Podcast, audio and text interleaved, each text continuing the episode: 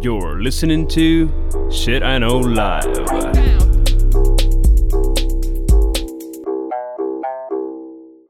Доброго времені суток! З вами ваш любимий подкаст Shit I Know Life і ми його незмінні ведучі. Кріс Косик.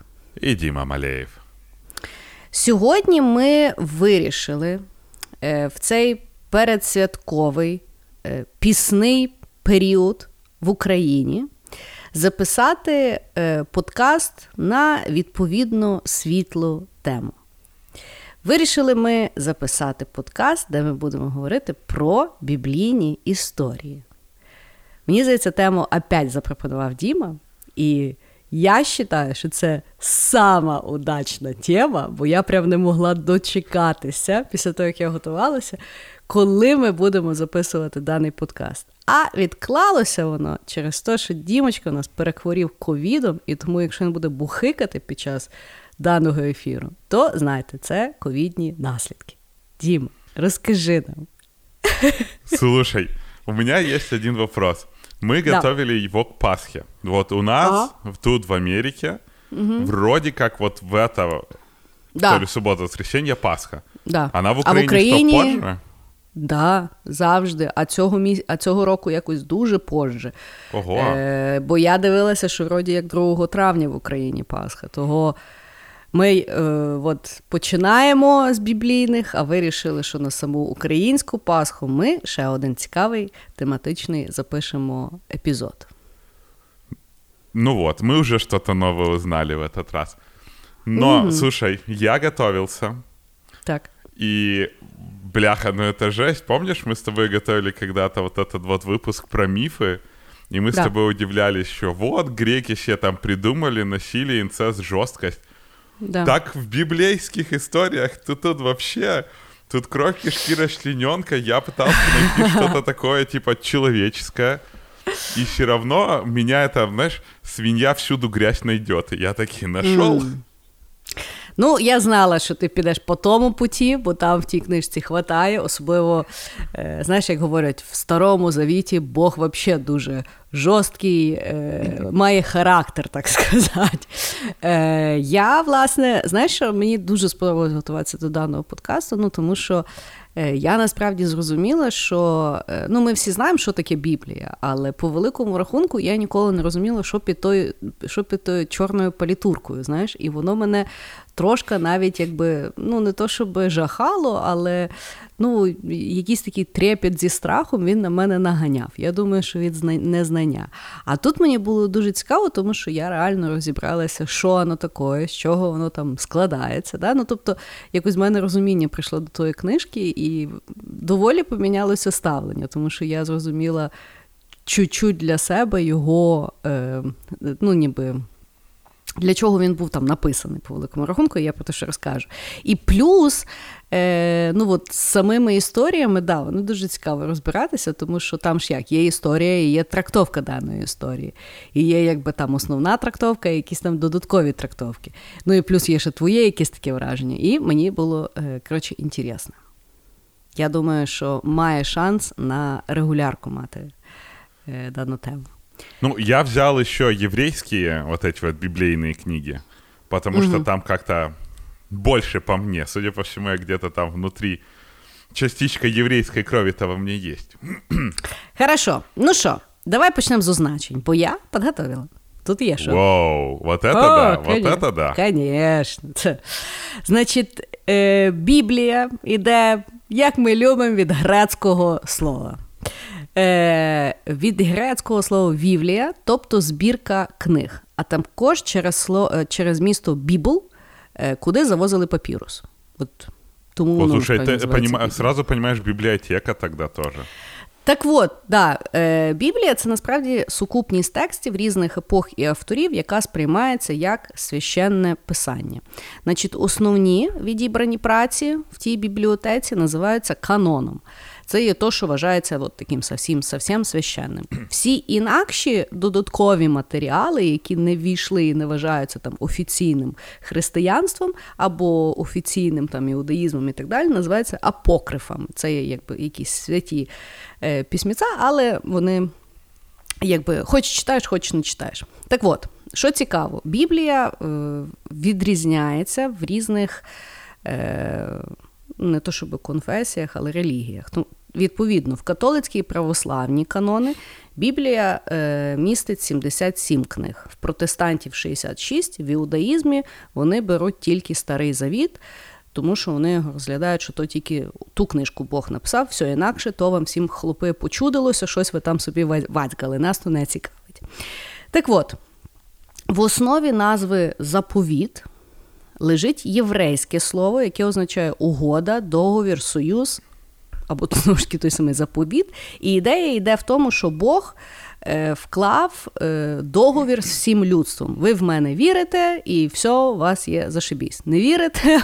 От вам біблійські історії.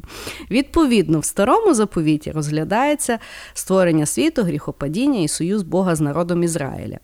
В новому завіті е, іде про спасіння людства від гріха через викуплення е, викуплення його Ісусом Христом своєю смертю та новий союз з Богом. Тобто, в старому заповіті описується, що Бог е, обіцяє людям, що прийде Месія і все в них сложиться. Цей бестселер закінчується, ну, якби кліфхенгером, тому що Месія так і не прийшов.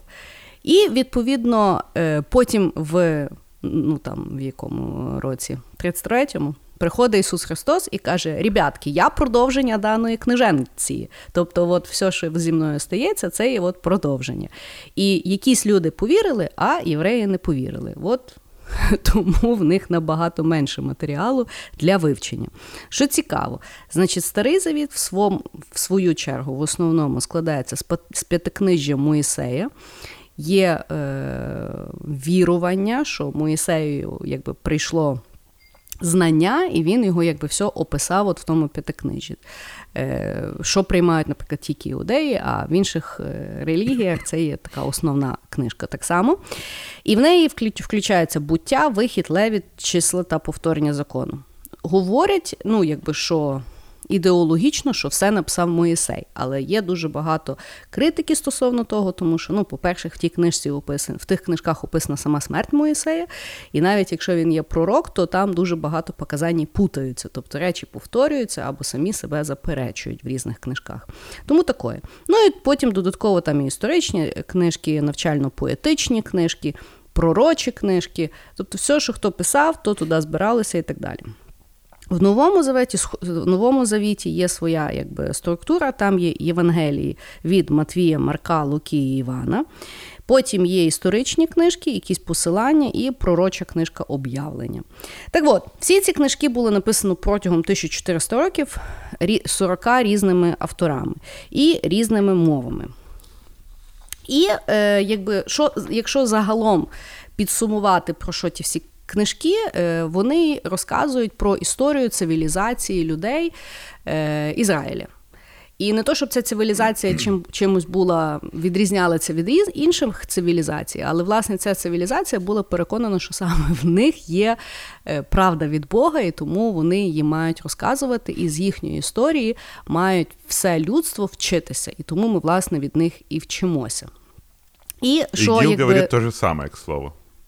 Ну окей, але в Ігіла не було пророків. От в чому є специфіка, чому це є такий бестселер. Серед цих людей, та послухайте мене. Окей. Серед цих людей, власне, були пророки, які вміли дуже чітко писати. Тобто вони вміли сторітелінг робити. Тобто в них був класний SMM. Понімаєш? Люди okay. вміли сконструювати ще й там пісеньками, різними асоціаціями, класну сторілайн вели, як там ті ізраїльтяни собі е, ну там жизненьку робив. І тому ну, так підхопилося, тому що дуже класно було якби описано. Ну і потім воно якби случилось так, як є. Тому, відповідно, коли ви дивитеся на книжечку, яка називається Біблія, по-перше, це є збірка різних якихось там написів, і воно описує таку цивілізацію з тих. Е, і оскільки воно описує широкий спектр того, як жила та цивілізація, її можна сприймати як книжку, е, з якої можна почерпнути, і як вести правильну політику, і як вести правильно суспільне життя, і там всякі-всякі штуки. Відповідно, будемо розбиратися з біблійних історій, які ми принесли, що звідти можна брати, а про що потрібно задуматися. Ну, кстати, да, там в каждой истории, вот то, что я прочитал, там есть вообще очень много. Так как я брал, типа, знаешь, книга судей, там, книга царств и тому подобное, а, там всюду есть эти трактовки, обсуждения, что же автор хотел сказать своей историей. И в mm-hmm. некоторых, типа, ну, как бы, никто так и не договорился, что он хотел сказать. Ну, и у да. меня вообще э... сложилось угу. впечатление, что Библия это, как знаешь, несколько выпусков Marvel, типа комиксов. У них там постоянно какие-то герои там куда-то туда уходят, кто-то какую-то суперсилу получает, кто-то с кем-то ссорится, кто-то там, ну, короче. И реально такое чувство, что народ писал, знаешь, люди читали, им же было интересно, что там будет дальше. Но, ну, конечно, да. э, активных персонажей прям очень дофига. Ну і ще, що якби цікаво, ми завжди, ну, якби, ну я не буду ми завжди, я буду казати про себе і про людей, яких я знаю свого покоління. Тобто, ну, всі розуміються в Біблії, всі знають якісь такі дуже основні акценти, угу. про які там всі говорять. Да? Е, але мається Ну що, Ісус оскільки... Христос родився, отримав подарки, походив, отнес крест, умер. От, в принципі, большинство моїх знайомих вот так і знають Біблію. Ну і там е, море розійшлося, правда, ніхто не знає, а, від кого розійшлося і чого розійшлося, і що там було далі. Так от, е, що зараз так само, як коли готувалася, я ну, якби дізналася, що дуже багато якби, фільмів це є насправді біблійні історії, просто трактовка. Так, наприклад, Аватар це взагалі біблійна історія. У. Я Понимаешь? думал, это Покахонтас. Ні, це біблійна історія. Може, тоді Покахонтас ну, теж біблійна, мабуть. Може, в зоряних війнах там так само дуже багато біблійних історій. Так що, бачиш, е, є мудрі люди, які знають, що ту книжку ніхто не читає, бере і роблять класні фільми. Хорошо, ну що, давай, стартуємо. Давай. Твій давай. перший ход. Я буду э, даже адреса историй говорить, чтобы люди mm-hmm. сами могли проверить, потому что я вначале, когда почитал, я mm-hmm. сидел, думал, да не, ну не может, ну, ну, ну, ну, ну, наверное, бы уже вычистили, ну хоть какая-то цензура же должна быть вот в этих всех библейных книжках. И mm-hmm. я их скачивал, я их проверял, я их искал в так. интернете. Потому okay. начнем с книги судей 19. И история, mm-hmm. которая называется «Левит и его наложница». Что произошло в этой замечательной и очень интересной истории? У Левита была наложница. И чет слово за слово. Э, они поссорились, и наложница ушла к своим родителям. Ну, Левит такой, ну, черт побери, э, поехал к ее родителям и, значит, начал с ними мириться и говорить своей наложнице, подруга, давай обратно. Ну, они вроде бы уже и договорились, и женщина его простила, и им бы пора бы уже домой – но батя, то есть зятек, сказал, ну да что вы поедете, у нас вот тут вот э, явства есть вкусные, давайте посидим, попируем. И они сидели и пировали. А потом э, он на второй день говорит, собирается, это пора домой, тут говорит, слушай, я тут э, винчик заварил, давай выпьем еще с тобой. Ну и ясно, если они с утром выпили, то у нас опять же целый день пропал. И так, короче, этот зять его держал, держал, держал, и как все водится, держал он его неделю. И в последнюю неделю, в последний день Левит уже говорит, да вы замахали, я тут уже с перебуху не выхожу, нам пора домой, мы валим домой. Ему батя говорит, типа, чувак, ну уже поздно, ну куда? Но он говорит, да ну его к черту. И, значит, все равно взял он свою наложницу за бары, и поехали они в сторону дома. А, жили они в Иерусалиме, к слову. И ехали, ехали, ехали, пока не настигла их ночь. Настигла их ночь в каком-то промежуточном городке. Он вначале походил по всем трактирам, по всем гостиницам. Ему сказали, нет, ночью никого не пускаем. И вот он, значит, сидит такой грустный со своей наложницей э, на улице. Сидят грустные, не знают, куда им пойти. И тут проходил какой-то старичок. И этот старичок э, говорит, ой, что вы такие грустные? Тот говорит, вот, я не нашел, где ночевать. Он говорит, так давайте заночуйте у меня.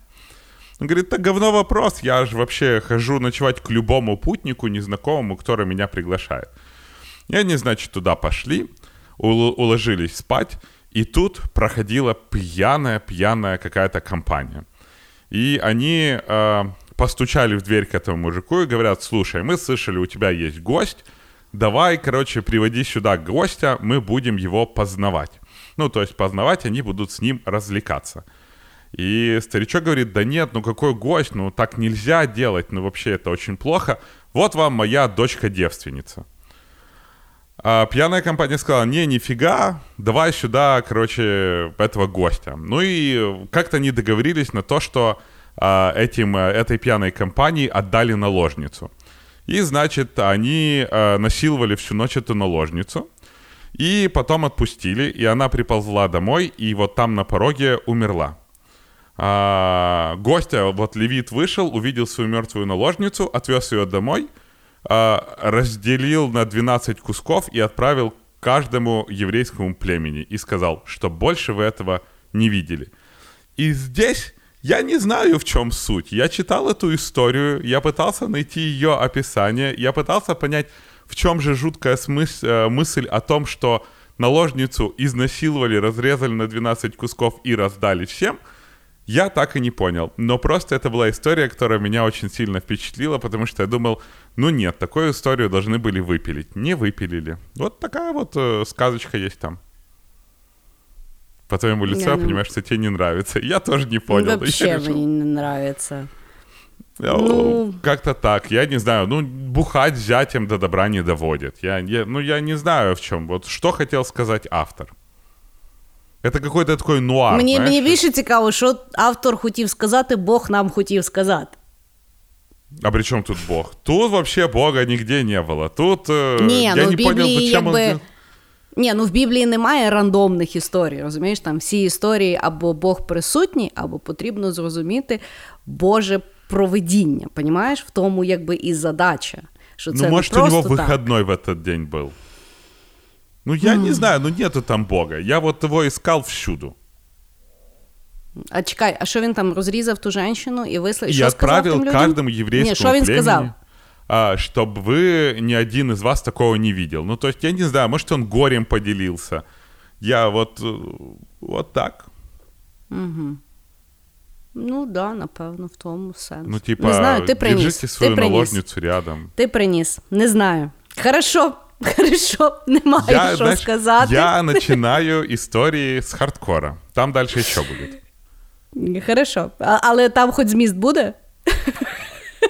В одной я теж не знайшов, чесно. Добре, добре. Приймається, приймається. Я почну з історії, яку я люблю.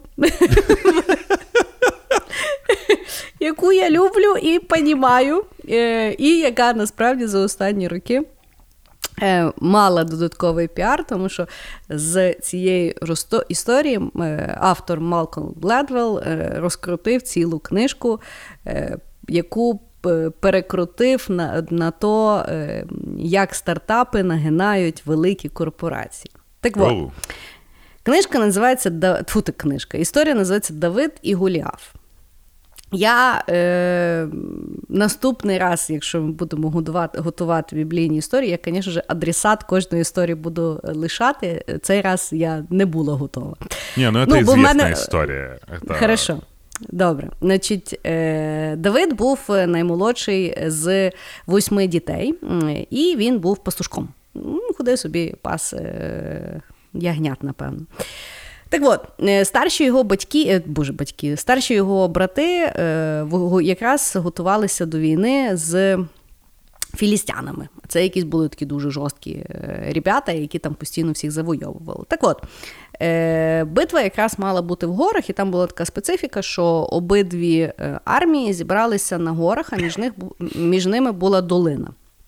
І відповідно ніхто не хотів поступатися виграшною позицією, тому що якщо б хтось спустився з гори в долину, значить друга армія може спокійно напасти зверху і бачити, якби всіх. І то от вони двоє дві армії стоять на тих горах і чекають, типу, що будемо робити. І е, якраз в той день ну, філістяни кажуть, так, давайте, типу, по старому обичаю, е, ви кожен дає самого свого чіткого воїна, і хто якби переможе, е, так війна і закінчиться. Раз на раз виходимо. Да. Ну і коротше, вони філістинці е, виставили е, мужчину, якого звали Голіафа, в якого був ріст 2,90. Ще він був весь в обладунках, дуже ну, такий професійний убійця, і в нього ще був величезний меч. І, звісно ж, всі боялися до нього вийти. Якраз в той день до своїх братів прийшов Давид принести їм е, хавку від тата. Ну і дивиться, всі там стрімаються, стрімаються. І він каже: Я вийду і буду з ним боротися. Значить, цар каже: Ти е, чаво? Цитата: Ти ще молодий, а він сильний, із дитячих років звік до війни. А Давид йому сказав: цитата: «Е, Коли я пас овець у свого батька, то то траплялося, що приходив лев чи ведмідь і хапав вівцю з утари. Я здоганяв його і видирав з пащі вівцю, а якщо він кидався на мене, то я вбивав його. Якщо Господь раніше спасав мене від лева і від медя, то спасе і тепер від руки цього филистинянина. Ну, е, цар це все послухав і каже: Ну, іди, і нехай Господь буде з тобою. Ну, якось так вони рішили. Значить, Давид мав з собою е, свою зброю. Що? Праще це називається. Я знаю, що це праще, да, я договорю до того слова. Ой, сорі. Сьогодні щось, бачиш, ми з тобою помінялися ролями. Окей. Значить, е, взяв е, таку штучку, яка називається праща. Е, це таке знаряддя для кидання каміння. Тобто туди загрижається каміння, і як з якоїсь такої рогаточки дуже офігенної, воно якби не можна пуляти. Він, відповідно, туди поклав 5 гладеньких камінців. І вийшов проти Гуліафа. І дуже відомо Гуліаф подивився на то, розсміявся і закричав: Хіба я пес, що ти йдеш на мене з камінням і палкою? Ну і е, Давид сказав, що я йду з Богом і тобі пизда. І тут, значить, Давид. Е, все відбувається дуже-дуже е, швиденько, тому що Давид кидає камінці в голову Галіафа. Той Е, весь е, збентежений, тому що він нічого не бачить, він е, дезорієнтований. Давид підбігає, вириває в нього меч і його ж мечем відрубує йому голову і стає героєм. Па-па-па. Що цікаво, після того випадку Давид став воєначальником, його той цар зробив воєначальником, і згодом він навіть одружився з дочкою царя і теж став царем чому мораль історії? Що не треба боятися великих мудаків, якщо з тобою йде Бог, все можна порішати.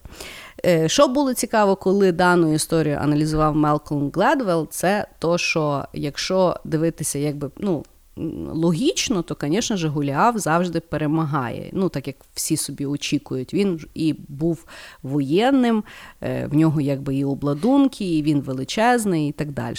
Але якщо якби дійсно аналізувати, в кого є перевага, то в Давида все-таки була перевага, тому що він був швидший, молодший і з тими камінцями і так далі. Відповідно, аналогія, е, яку приводив е, Малком Гледвелл, це от так, як, наприклад, стартапи дуже часто часто е, взувають великі корпорації через те, що в них є можливість маневреності, швидкості і реакції. Тоді, коли великі корпорації, це як гуляф, які такі.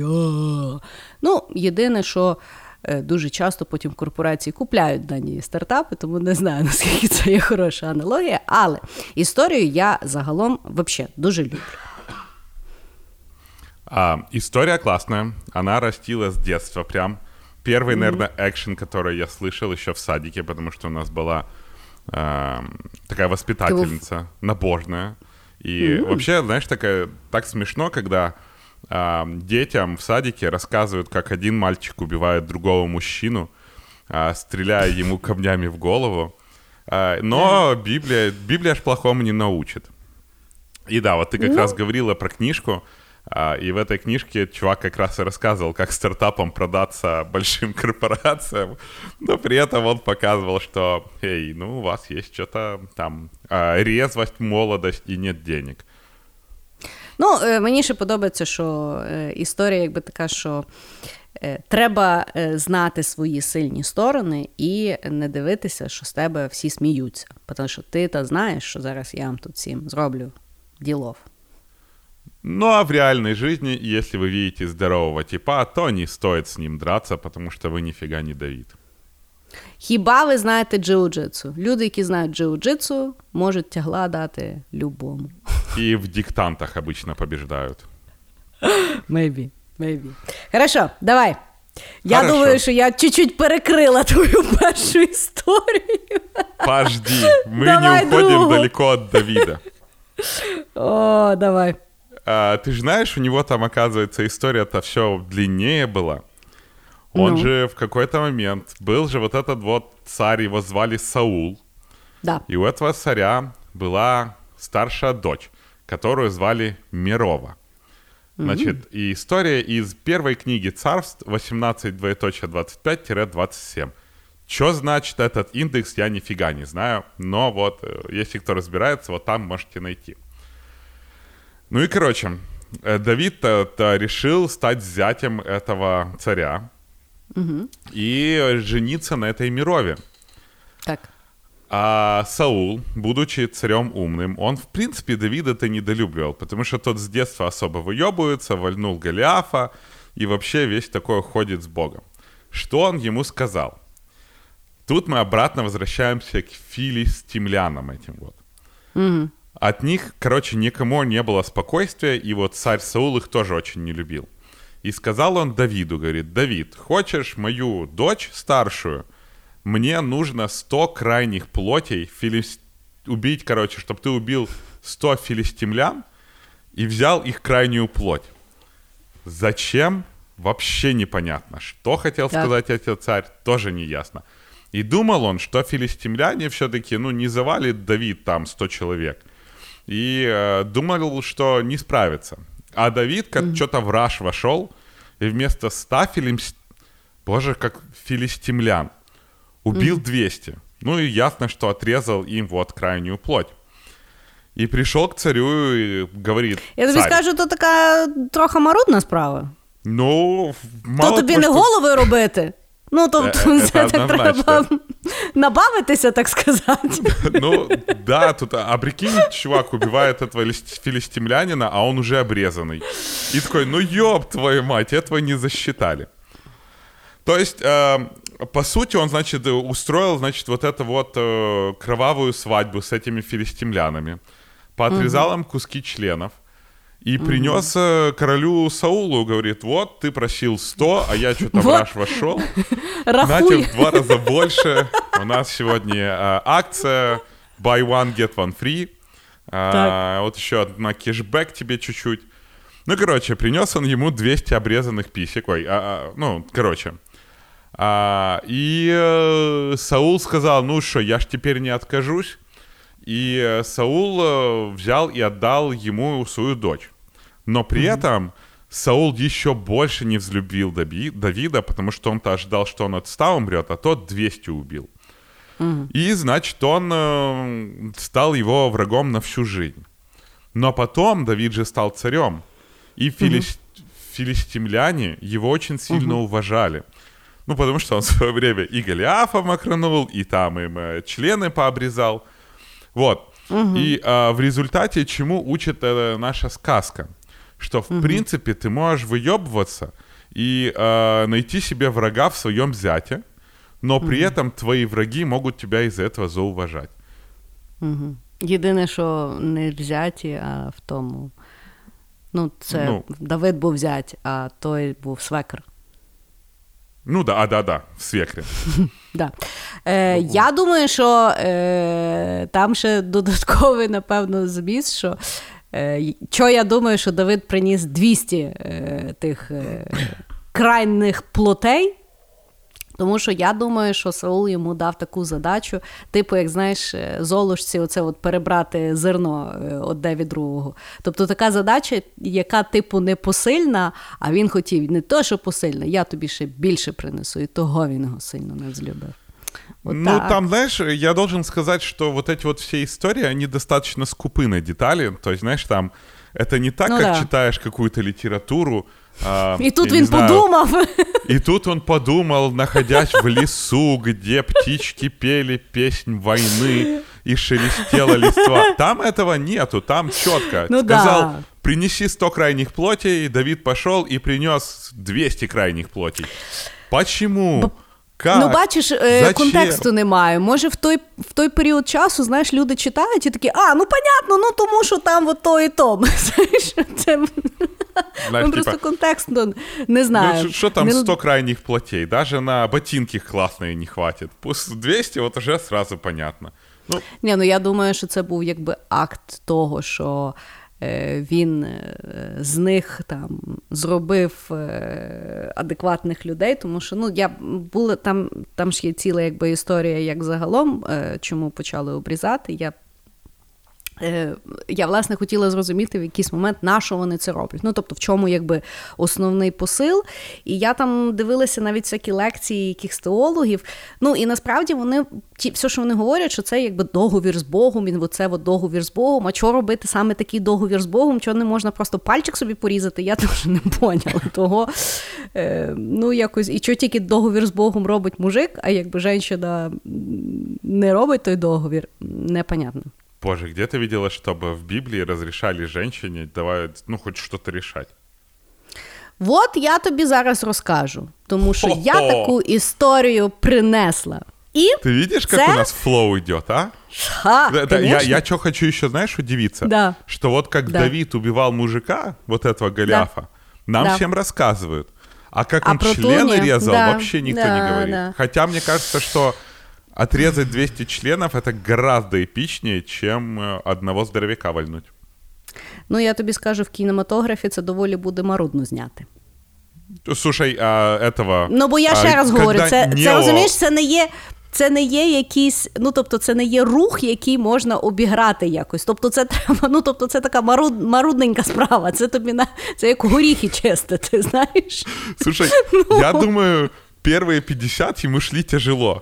А вот следующие 150 как по маслу уже. Ну, типа, ну сколько там видов членов есть, да? А Ну, потім, типа, а потім, чуєш, а потім так нацикався, що думає, ну то ще й 200 зробиш. Знаешь, типа, ну и в конце концов и профессия хорошая. Типа всегда без дела Але- никогда не останусь. Слухай, але може знаєш, в чому е, зміст даної історії? Що в Давина була дуже класна моторика пальців. Яка зберігалася з юності аж до старості. О, Боже мой. Это библейные Бачишь? истории, Крис. Хорошо, давай перейдемо до біблійської історії, де жінка рішила все. Вообще. И не умерла? Називається. Ні, ні, ні, ні, ні. Очень странно. Слухай. Значить, е, називається е, історія, взагалі описана в окремій книжці з Старого Завіту, і називається Книга Естер про жінку, яку звали Естер. Загалом ця книга дуже цікава, тому що це єдина книга, в якій жодного разу не згадується Бог. Е, відповідно, ми будемо говорити про те, наскільки він там присутній і яким чином, але ну, напряму слово Бог жодного разу не згадується в даній книжці. Так от, розказується про що? Жив був перський цар, якого звали Артаксеркс. Артаксеркс, мужчину звали. І, значить, він е, загалом дуже любив е, бухати. Так от, в якийсь період свого правління він рішає, що давайте ми зробимо банкет на 186 днів, щоб відсвяткувати, як я офігенно правлю. І на останній день того всього банкетування він, значить, рішив і сказав: а покличте мою дружину Вашті, поки я вам покажу, яка вона гарна, щоб ви тут всі обзавідувались. Вашті, видно, вже замахало це все вообще бенкетування і той е, п'яничка. І вона відмовилася виходити, сказала: іди ти от так. Значить, цар дуже розгнівався, як то так, і вирішив організувати конкурс красоти. Вот оно, оказывается, звідки пошло, ноги ростуть, понимаешь? Одна не захотела Значить, выйти, вот тебе десяток. Да. Так от, придумав він конкурс красоти. І якраз в той час в місті були е, Естер і її дядько Мордехай. Єдине, вони були євреями, але вони той факт скрили. Ну тому що тоді євреї не були дуже в почоті, тому що перси якби керували. Так от, Естер прийняла участь е, в конкурсі красоти і його виграла. І, значить, п'яний цар на то на неї подивився і просто з ума сошов. Тобто сказав: все, ти тепер моя цариця, ну нафіг ту вашті. І Естер стала царицею. Так от. І після того, як вона стає царицею, ну, Мордехай теж там з ними живе. І тут він, значить, ходить по е, палацу і чує розмову е, двох вартових, які обговорюють план вбивства царя. Відповідно, Мордехай це розказує Естер, Естер іде розказує царю, і цар такий: о, е, розкрито злочин. І відповідно каже: Так, Мордехай, ти молодець, ти мене спас, ти тепер будеш в мене на якійсь там чіткій посаді. І от е, ще в е, Артаксеркса був ще один високопоставлений придворний. Його звали Гаман.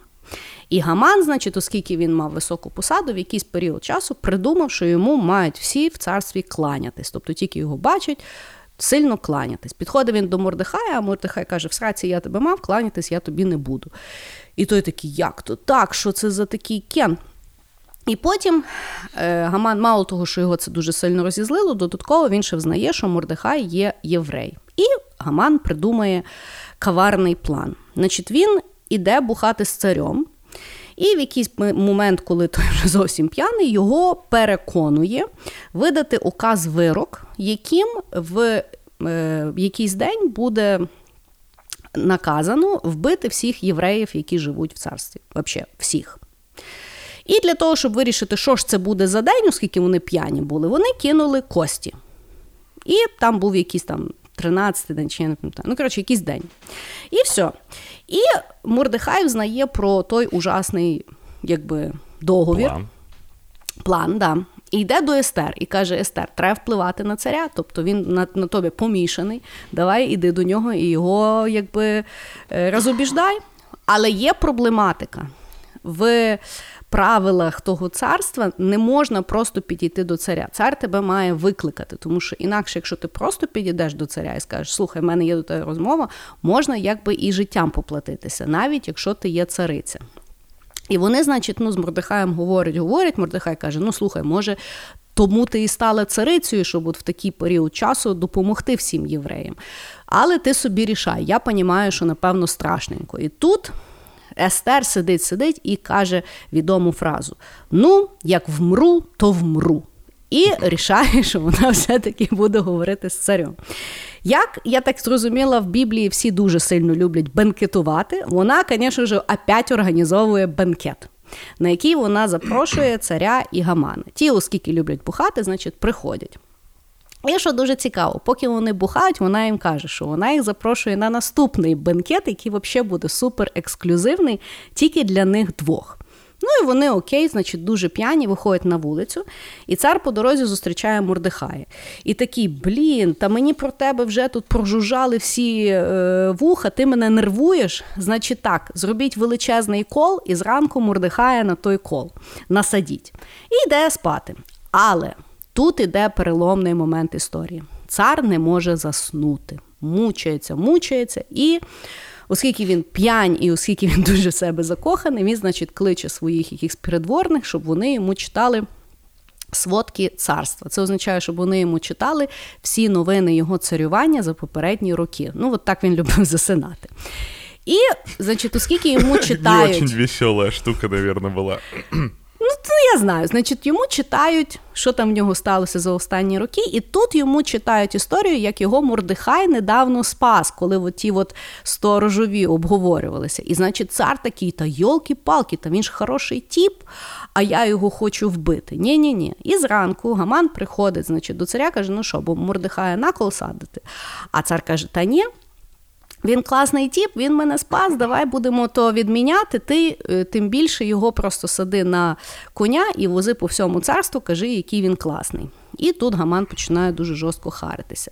Під час того Естер же ж зробили ексклюзивний бенкет второй, на який вони мають прийти. Вони приходять на той бенкет, і тут Естер каже: Я взагалі-то єврейка. А Мордехай, як ти вже знаєш, класний тіп, а Гаман нас всіх хоче повбивати. Ну і цар підвипив і каже: ну тоді давайте Гамана на кол, кол вже ж є готовий. І вони того Гамана, значить, на накол. І тут Естер, значить, з Мурдихаєм, розумію, в них же ще указ активний, що всіх будуть вбивати. І тут якби сложність, тому що виявляється, навіть цар не може відмінити свого указу. І вони сидять, думають, думають, що ж зробити, що ж зробити, і тут тому придурашеному п'яному говорять: значить, тоді зроби ще один указ, який наказує євреям в той день, коли їх всіх мають позабивати, вбивати всіх людей, які проти них виступають. Не то, що можуть захищатися, а він наказує євреям повбивати всіх, хто їх ненавидять. І тут настає оцей день Х. В той день євреї спочатку вбивають сім'ю того Гамала, потім всіх в тому місті, які проти них якби щось там заворушки робили. І тут, значить, е, Естер дивиться, ну, хорошо все йде, і вона каже царю: а дай указ, хай вони на другий день ще повбивають по всьому царству всіх, хто їх не любить. Ну, так вже щоб одним махом. Оскільки я так думаю, що цар опять щось там бенкетував, він це, значить, погодив. За ті два дня євреї повбивали 75 тисяч персів, які їх недолюблювали. І з цієї історії виходить світ, світлий, світле празництво, яке євреї святкують кожен рік, яке називається Пурим. Від слова пур жереб, тому що кидали жереб, який це буде день. І вони дуже люблять святкувати. Це реально там вони фестивалі роблять. Ну, е, Святкують, що євреїв не вбили, і от таке от е, праздництво. Значить, в чому мораль даної історії? Ну, по-перше, хоробрість Естер, тому що вона взяла і така: ну, вмру, то вмру, але буду євреїв якби спасати. І друге, чому Бога не згадується взагалі в даній книжці? Тому що, як ти зрозумів з даної історії, ні Естер, ні Мурдехай вони не є сильно якби, ну, рольовими моделями, тому що ну, і і мутять, і бухають, і бенкети роблять, і взагалі чорти чим займаються. Да? Але що означає, що Бог допомагає навіть таким людям, коли вони йдуть в праведному керунку. Понімаєш? Тому що, е, власне, є переломні моменти в даній історії, де понятно, що Бог якось направив і допоміг. Отак. Пиздец. Окей, вот. смотри, вот есть эта история, Давай. вот есть Давай. эта сейчас заварушка. Почему да. никому в голову не пришло в этот момент сказать, ребята, эта история показывает, что в первую очередь бухать очень плохо. Да. Ну, типа, если бы кто-то не бухал, вообще бы ничего не случилось. Ну, типа, да. и 75 тысяч персов, понимаешь, нормально бы жили. І євреї би нормально жили. Це раз. Ні, ну євреї тоді ненормально жили. Тобто, власне, вони після того в них восстання було. Ну, ты понимаешь, что тебе надо, в принципе, неплохо жить, чтобы у тебя была возможность завалить 75 тысяч персов. Причем Ну, ну типа... але вони там проти, потім вроді з екзилу якось вернулися. Ну, коротше, для євреїв це, це позитивна історія. Це якби хорошо, що По-моему, так сталося. тут нету позитива, к сожалению. Ну, типа, ну піздець же случився. Ні, ну вони ж святкують кожен рік. Вони ж то святкують кожен рік, значить є позитив. Понімаєш? Я даже не але знаю. власне, що але власне, що розумієш, ну тобто, от я кажу, що так як ми дивили, дивимося на Біблію, ну тут, власне, ну, е, історія не контроверсійна, тому що її всі знають, і вона якби святкує. Але я якби читаю, і я думаю, ну, по-перше, якби стільки банкетувати, це якби теж не дуже здорово. Ну, тобто, чуть що банкет. пост им нужен, понимаешь? Вот взять и много постов. Вот мы реально ж не празднуем ничьей смерти вообще. Ну, вот кроме, ну, не знаю, я думаю, ми некоторых- просто з тобою не знаємо. Ти пам'ятаєш, як ми з А, ну тобою да. розбирали, як Івана Купала, це взагалі історія любві і інцесту. Принцест. Да. Того, ну, ладно, знаєш, окей. мало. Ми, ми з тобою половину не знаємо, що ми святкуємо, що не святкуємо, і Так. чого воно так сталося. Того такое. И второе, я знаешь, что понял? Что человек с именем Мордыхай, он Да. просто, он просто должен быть великим. Представляешь, войти, короче, поставить проект менеджера с именем Мордыхай. Мордыхай. И все, Класс. звездец. Ты просто туда приходишь и говорят, твой начальник Мордыхай, и ты хер знает, или это какое-то имя, или это какой-то религиозный фанатик, потому что имя Мордыхай уже как бы намекает, что ты, скорее всего, э, у тебя, скорее всего, борода и чалма почему-то. Я хрен знает, почему он мне нарисовался. Но просто насколько запутано, что, в принципе, спасая своего дедушку, пол перса вырезали. Якого дедушку? Ну, Мордыхай кто был? Е, Дядько. О, дядю. Ну, вначале... Ні, спас- але вона, але вона, ні, але вона мала просто всіх євреїв спасати. Тобто, Ну, это там, тоже правда. Такая, знаешь, Мордехай це було Роксола, таке. Роксоляна еврейская. Ну да, ну да. Хорош. Але вот Не, так. огонь история. Спасибо, что поделилась. Так що, бачиш, жінки вони теж там рішали в Біблії. Через бухло. Слухай, що давали, то і брали. Ну, тоже верно. Хорош. Я даже не Давай. знаю, чем такое перебить. Ладно. Давай. Давай мы проговорим про такого бывшего чувака, которого звали Валаам. И история называется «Ослица Валаама». История а, безумно интересная, что несмотря на то, что тут происходит очень много событий, ни у кого это не вызывает никакого удивления. Короче, был такой себе Валаам.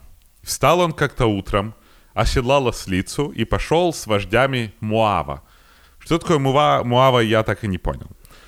Но в результате он Може, як зашел... гуава. Ну, это я так понимаю, что такое это царствие или племя, или Окей. что, хрен знает. Окей. Там, знаешь, там все так запутано было в этой в Библии. Ну слухай. Ну да. А, ну, короче, пошел он и сказали в этом Муаве, а, или куда он там пришел, что иди-ка в другой город. А Бог сидел и специально следил за Валаамом. И решил, что не хочет он, чтобы Валаам попал в тот город. Ну вот звездец не хочет. И отправил своего ангела, чтобы он его отговорил. А ангел такой, э, почему-то он решил не говорить вначале. Он решил просто возникать перед Валаамом и не давать ему пройти. Если Валаам подойдет, он бы его зарубил мечом. Вот такой вот запрет, то есть, знаешь. Тогда люди особо не разговаривали. Но ангела видела ослица. И идет он, значит, Валаам со своей ослицей, а ослица говорит, я вперед не пойду. Потому что она увидела ангела с пылающим мечом. Валаам такой, ах ты тварь, и начинает пиздить ослицу. Не за то, что она говорит, а за то, что она не хочет туда идти, понимаешь? И ослица такая, да пошел ты в жопу, идет направо. Ну, Валааму что делать? Ну все, уже GPS повел, пошел направо. Ангел берет и перед ослицей спереди тоже опять встает. Ослица его видит, Валаам а, а, ангела не видит. Ослица поворачивается и говорит, я не буду туда идти. Валаам, короче, опять обиженный начинает пиздить ослицу. А, заворачивает она налево, история повторяется, ангел останавливается, ангел останавливает ослицу, ослица говорит, я туда не пойду, и он опять начинает пиздить эту ослицу, и потом вот что меня удивило. Ослица призывает его типа к здравому смыслу, Он говорит, Валам, едить твою мать, я с тобой уже сколько лет. И он начинает как бы, э, он начинает понимать, что он просто так бьет свою скотину. И она ему говорит, слушай, я с тобой столько Вона йому лет. така, ну що ти як не рідний? Да, вот именно. Она ему, я с тобой сколько лет? Он говорит, да, да. Он говорит, я тебя хоть раз подводила? Он говорит, да не подводила.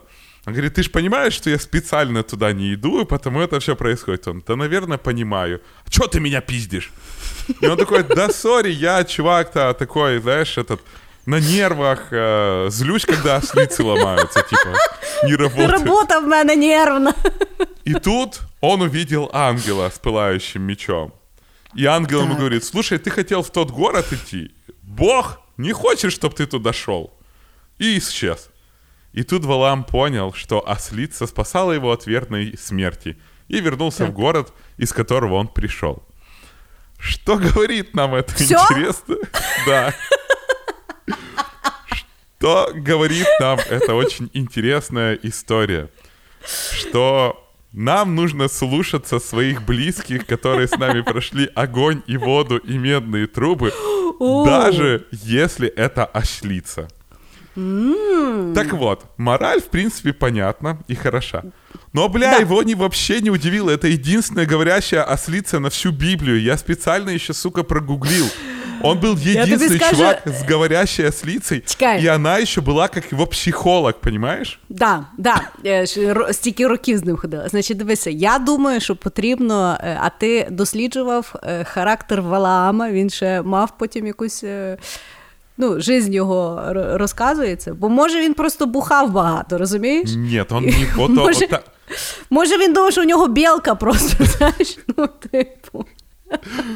Понимаешь? Э, Я вообще заметил, что у многих персонажей было камео в разных книжках, да, то есть... Они, сука, внезапно возникали, как... э, Как его звали-то, тот что умер? Э, С- Стивен Ли или как его? Не помню. А, Ну, короче, у них было камео. Они там все время появлялись, знаешь, в разных ипостасях.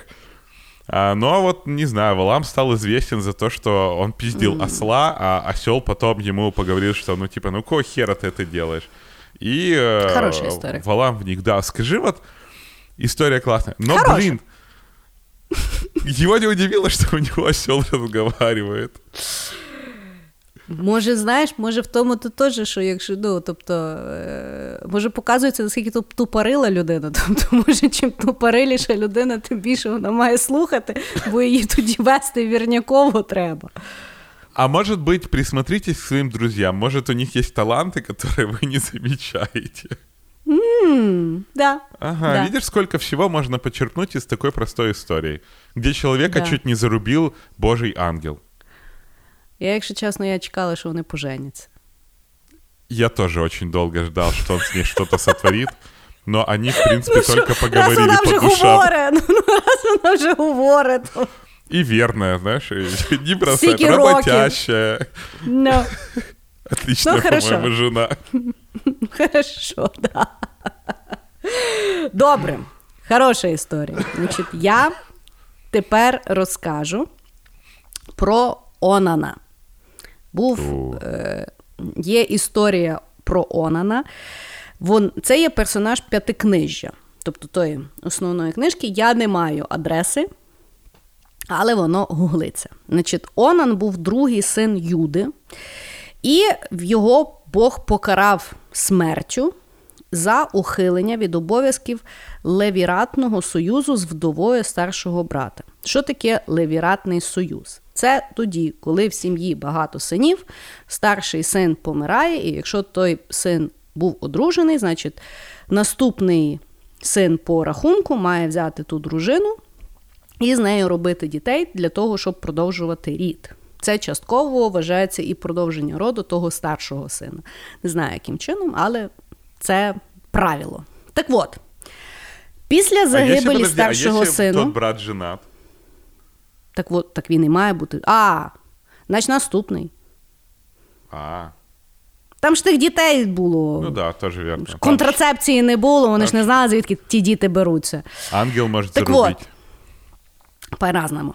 Так от, після гибелі старшого сина Юди, Онан, згідно з традицією, був зобов'язаний взяти дружину, ну, його вдову.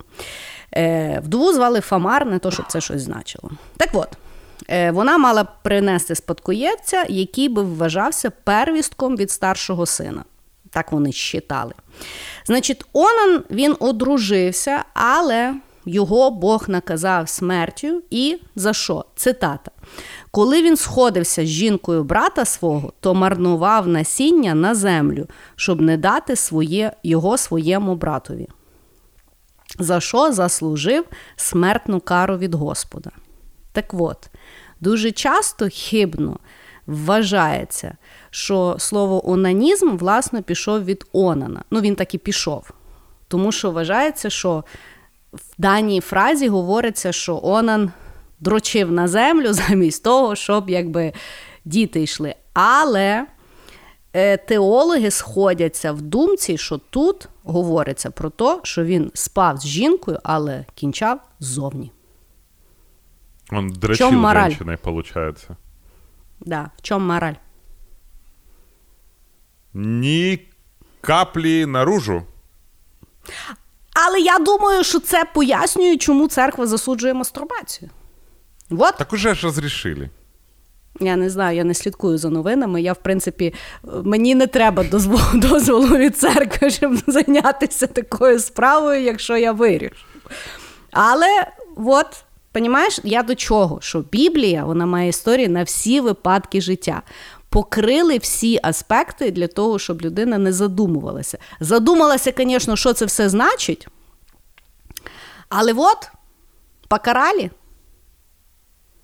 А п- прошу прощения, а как его убили? Ну, Бог його просто взяв і вбив. Ну, он обычно, знаешь, как-то очень витиевато убивает. Ну, ти, тут деталі не описано, ти ж знаєш. Скудно, Ну, да. скудно. А, а ведь интересно, знаешь, как, как Да. э, карали. Но, с другой стороны, мне, в принципе, больше нравилась идея, что назвали анонизм в честь него. А ні, назвали, назвали, але мається на А, увазі, окей. що в книжці не про то, про трошка друге. Ну, я не знаю, все мы грешны, получается. У, я думаю, знаєш, може за що? Бо е, сам не гам і другому не дам. От так. Что? Ну, мається на увазі, що він все-таки з нею женився, спав, але дітей не робив, паскуда. Так э, не то, чтобы это был его выбор. Так а чого він з нею шпілявся тоді? А чё его брат умер? Ні, ну та чекай, як він так, же а хотів про- вмирати, а что, то най он би должен вмирав. был с ней не жить? Что, чтобы баба без секса жила? Он тогда вообще плохой мужик. Ну а що йому там сильно даже не розходилося, щоб в неї питається. дітей не було? Ну, Ну, хз, может, он знал что-то. Ну, может, детей не хотел просто. я тобі скажу так: є серіал на Нетфліксі, називається Бріджертон. Дуже цікавий. Я думаю, що історія пішла звітом. Там теж, е, значить, там історія, коли мужчина. Да, значить, там історія, класний серіал. Е, Дурний, але класний. От коли снігом засипало, ми цілий день дивилися. Значить, е, основний сюжет фільму йде, що один від, ну там граф дуже багатий, чи ну не пам'ятаю, хто він. Е, коротше, він е, вирішує, ну, оскільки він е, дуже ненавидів свого тата, він татові сказав, що в того тата не буде потомства. Отак він йому відімстить. І відповідно потім той граф одружується, має жінку, але в неї не кінчає через те, що от він не хоче мати потомства. І от жінка того страдає. От звідки вони взяли сюжет. О, блин. Понімаєш? Но, с другой стороны, может, он тоже папу не любил за Иисуса. Або брата. Або, может, брата и любил-то как раз. Нет. Боже, я теперь, знаешь, э, понял, э, я не знаю, как эта штука называется, что некоторые женщины верят, что э, транс чего-то там, это как обычно, знаешь, любая непонятная херь называется транс что-то там. И типа, э, что женщины верят, что в их ребенке будет там, знаешь, э, следы от каждого полового партнера, которые у нее были. Я не У, знаю, я тут чула назва- той бред. Ні, то насправді не жінки вірять, це власне популяризується е, ну, гендерними шовіністами. Таким чином говорять, е, ну якби я то чула, знаєш де? На християнській етиці в школі. О! Тобто нам баба розказувала, що от ну, дів, як дівчатка, ви дивіться, тому що з, зі всіма партнерами, які у вас будуть, от потім у вас буде типу дитина, і то все туди позбирається. І Я така думаю. Ти мала, взагалі-то, піди з біологом поговори на першому поверсі. Хай тобі скаже. Понімаєш? Она, Я в обитель дьявола не хожу. Кошмар. Да, ну нам то в школі розказували той бред. Це типу, щоб баби не, не спали з ким попадя. Пускай, знаешь, там. Ну, короче, так. я, в принципе, очень рад, что христианская этика является факультативом в, в наших школах. Я не знаю, в мене, в мене дитина ще не дійшла до того рівня гри, тому я не знаю. Подожди, Добре. знаешь, типа, я крестный твоего ребенка, религию его посвящать буду я. Мы О, выбираем божечко. греческую мифологию. Домовились. Хорошо. Ну що, підійшли до секретного ходу, Да. тому що історії довгі, і ми вирішили, що е, в цьому випуску четвертий ход буде секретним. е, які будуть слухати наші самі любимі патрончики. А вы пока послушайте наш чудесный джингл. Особенно если читать с комментариями людей, которые ее давно уже читают, так вообще огонь. Да. Там такая, такие Да. холиворы. Кстати, Да. холиворы, та там. Холівори. У. Добре. Ну що, давай Ух. по фіналочці. Я все еще думаю, как вот твою историю на реальный мир перевести. И получается, что куча звезд, которые, знаешь, психанули, они на самом деле святые. Да, да. Окей. А моя история приходит с четвертой книги царств, индекс 2, двоеточие 23-24. И она про Вифиля. Кто такой Вифиль, хрен его знает. Единственное, что про него известно, то, что он был плешивый. То есть он лысел. Да, вот такой вот он...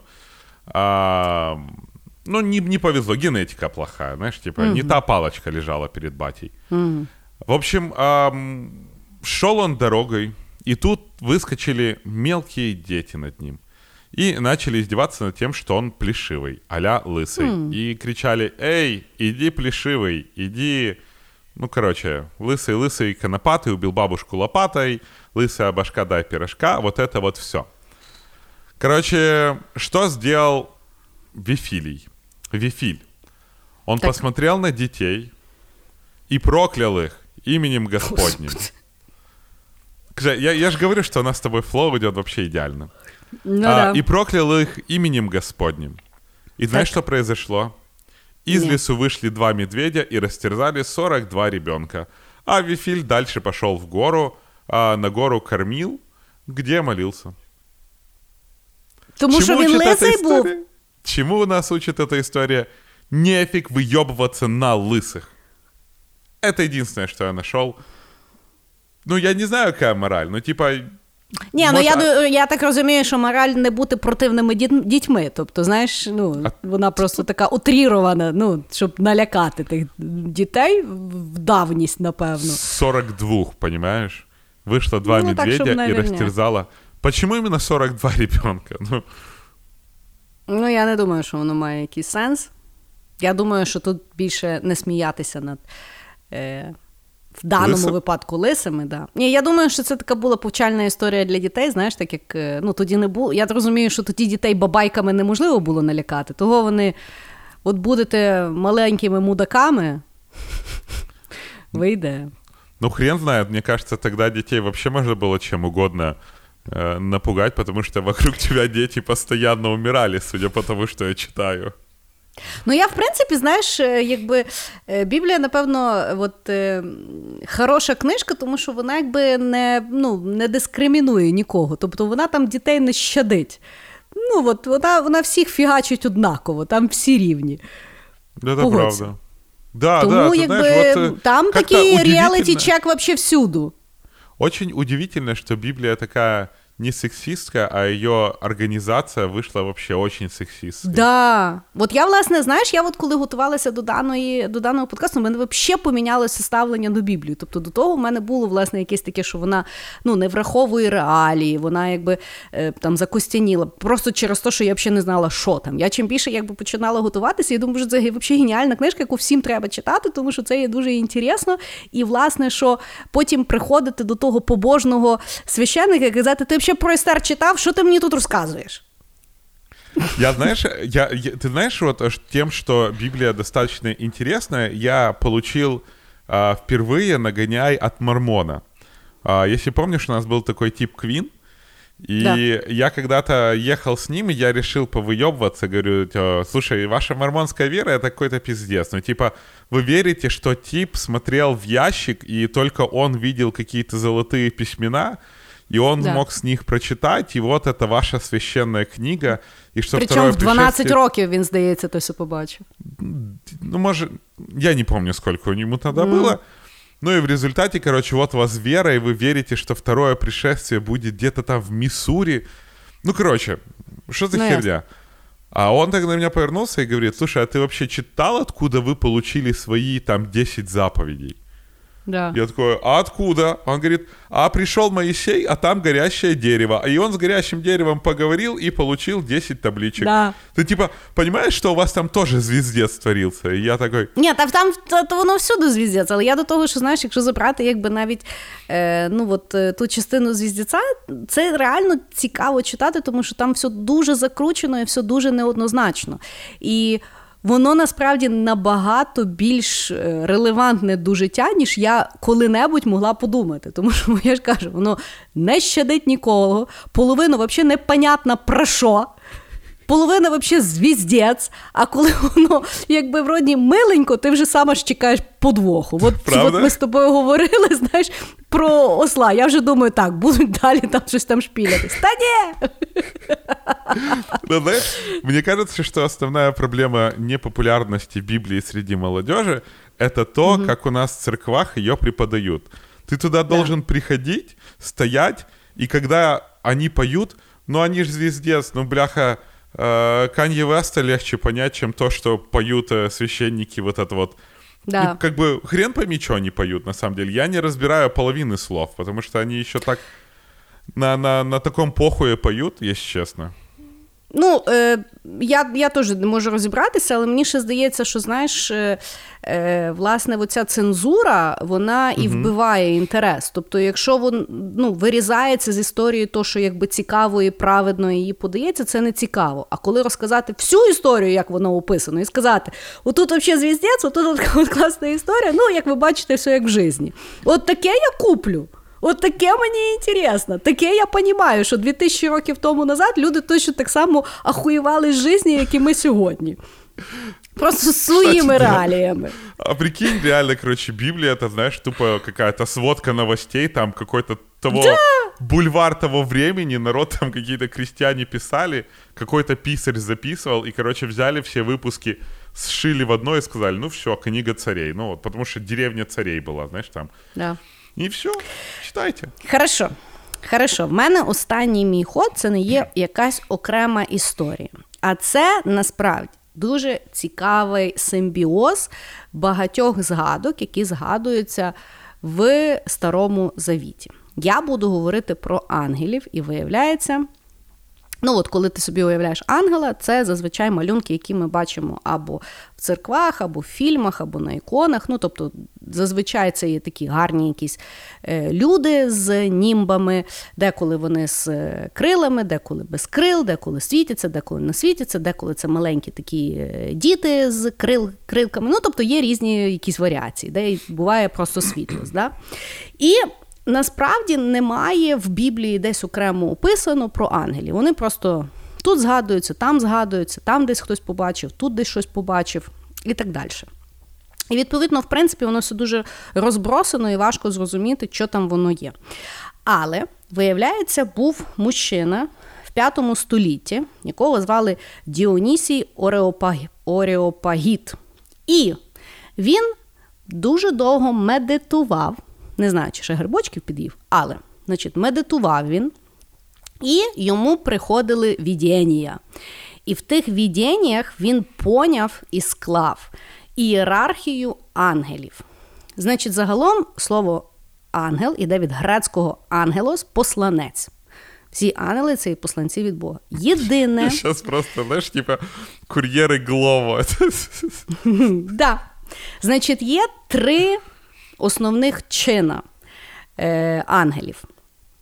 І більшість з них, а ті основні ангели, е, вони взагалі виглядають не так, як ми би собі подумали. Я вас закликаю прогуглити загалом от, ієрархію ангелів і подивитися на 9 видів ангелів, які існують. Хто нас дивиться на Ютубі, ми обов'язково ставимо малюночок. Так от, перший level, який працює з Богом непосредственно.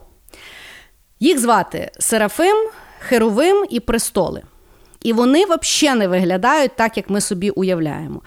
Це, значить, е, Серафим це є просто одне величезне око, і навколо нього шість крил. Це дуже жорстка тварь. Значить, Херовим це е, в нього чотири крила. Одна голова, ну тобто це є все одна голова, але там так: з одної сторони це людина, з одної це є лев, ще з якоїсь е, ще яка там звірятина. Ну, воно дуже жорстке. А третій престоли це взагалі такий шар, і в нього повністю по канту йдуть очі. Тобто він повністю такий, як око, і от воно таке крутиться. Вот Значит, ты знаешь, на ты мне пре- описываешь, и вот э, если бы я думал про, знаешь, типа главных боссов перед дьяволом, вот это вот были бы они, наверное. Да, тіп, воно дуже кріпове. І це, власне, в старому завіті, там в якийсь момент якийсь тіп попадає там дуже близько до Бога, і от він дивиться оті оці ребятушки, які навколо крутяться. Тому, знаєш, коли людина, яка вірить в рай, і коли людина думає, що вона попаде в рай і навколо будуть оті от янголи, там навколо така от буде шизоїдність кататися. Тому що на престолах, на отих от шариках, загалом сидить Бог, тому що е, за рахунок них він і вирікає суд свій. Тобто вони визначають, що хорошо, що плохо. Е, значить, серафими і хоровими. Серафими вони е, загалом заражають е, любов'ю до Бога, тому що це від слова вообще палати. А е, херовими вони е, самі мудрі, вони взагалі все знають. Власне, херовими це є оті от померлі діти. Тобто, оті маленькі класні купідончики, вони насправді виглядають як лице з трьома якимись шнягами і чотири крила, воно дуже все жорстко виглядає. І от ті ребята живуть біля Бога. Значить, другий чин, друга ієрархія це є три типи ангелів, які називаються панування, сила і влада. І вони, власне, допомагають людям з такими характеристиками. Тобто, панування наставляють е, поставлених від Бога земних володарів мудрому керуванню. Е, Сили творять чудеса і е, дають благодать, і влада мають владу приборкувати силу дьявола. Вони плюс-мінус вже адекватніше виглядають, але вони ще не оті ангели, яких ми бачимо. Значить, саме нижча ієрархія, третій чин. Це ребятушки, які до нас приходять. Чому? Тому що вони вже виглядають, як ми з крилками. І тому, що ми не стянемо, якщо до нас прийде ото от шарик. Ти його побачиш, і в тебе просто мозок зірветься. Тому є третій чин самих нижчих янголів, які приходять до людей, ну тому що люди то є люди, і до них хай ходять ті самі, якби маленькі ребятушки. Значить, їх є теж три типи. Перший це є начала. Е, Вони управляють всесвітом і стихіями природи. Тобто, виявляється, бачиш, е, ну, е, в д- греків вірили, що там є різні боги, які відповідають за вітер, за ще щось. Тут в нас виявляється Бог, Бог, а ангели є, які. Ну, у них робота така. І Может, это два просто типа... у них ангелы были, которые напиздели, что они божества. Maybe. Так от, потім є архангели. я завжди думала, що архангели це самі мощні ребята, а це насправді просто ребятушки, які до нас приходять з самого нижчого чина. Ангелів є безкінечна кількість, архангелів є тільки сім: Михаїл, Гавриїл, Рафаїл, Ув- Ув- Уриїл, Са... Салафиїл, Ієгудиїл, Варахиїл. Ми всі знаємо я Михаїла. не слышала про вот последний. Да. Ну, саме якби відомий це Михаїл, тому що це от той з вогняним мечем, який ходить і всіх рубає постійно.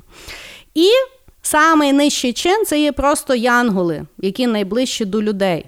От вони приходять і говорять що-то там людям, щоб вони зрозуміли, що з ними говорить Бог. Вот, вот така от правда. Понімаєш?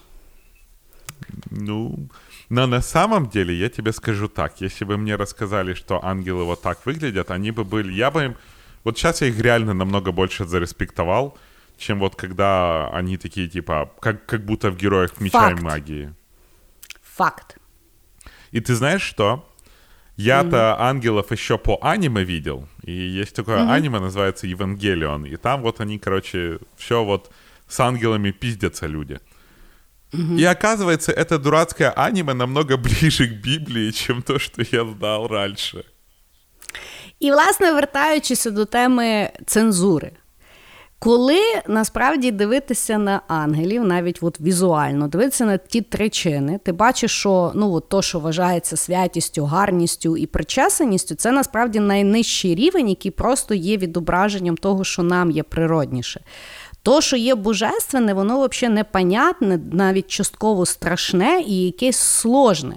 І мені здається, що воно більше резонує, ну принаймні зі мною. Що да, ну якби це якби понятно, не обов'язково, що ми, коли якби вмираємо, має бути я така сама, тільки в біленькому. Це як-то нелогічно.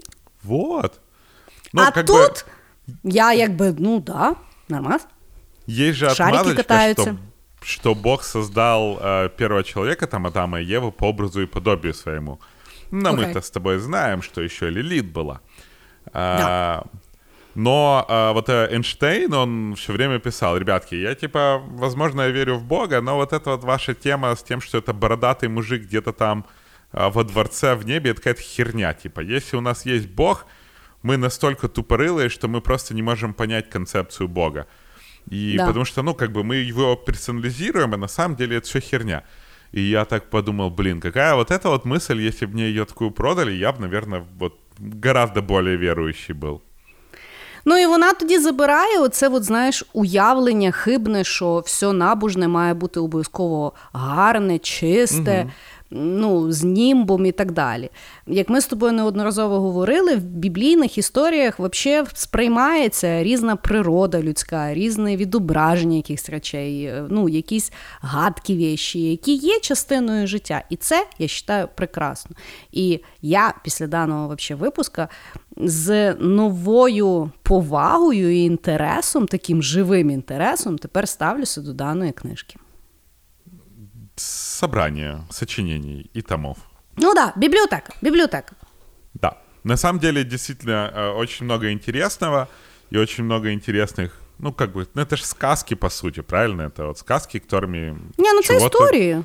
Ну да, истории, сказки, которыми людей хотели чему-то научить. И так как у большинства из нас э, знания про Библию исходит из мультика «Суперкнига» по УТ-1, Да! там, да. где был андроид, и, и вообще... Офігенний був. Да, типа... Я так хотіла, щоб мені мама замовила ту книжку. Я тоже. Да. Ну, короче, она на самом деле гораздо глубже, гораздо интереснее, и, наверное, это будет не последний наш выпуск на эту тему. Факт. Ну що, будемо прощатись з Да. нашими любимими слухачами. Дорогие наши слушатели, вот э, мы с вами, видите, у- у- учим что-то новое. Я, к примеру, до последней недели и не думал, что э, тот же самый Давид, который Голиафа убивал, еще и обрезание очень активно в морге делал. Потому мы очень надеемся, что мы и дальше будем продолжать переворачивать ваш мир. Вы будете узнавать интересные факты, и вас так и дальше будут выгонять с маршруток, потому что вы замахали всех тем, что вы ржете. Спасибо, что дослушали до этого момента. Пока-пока. Всем пока.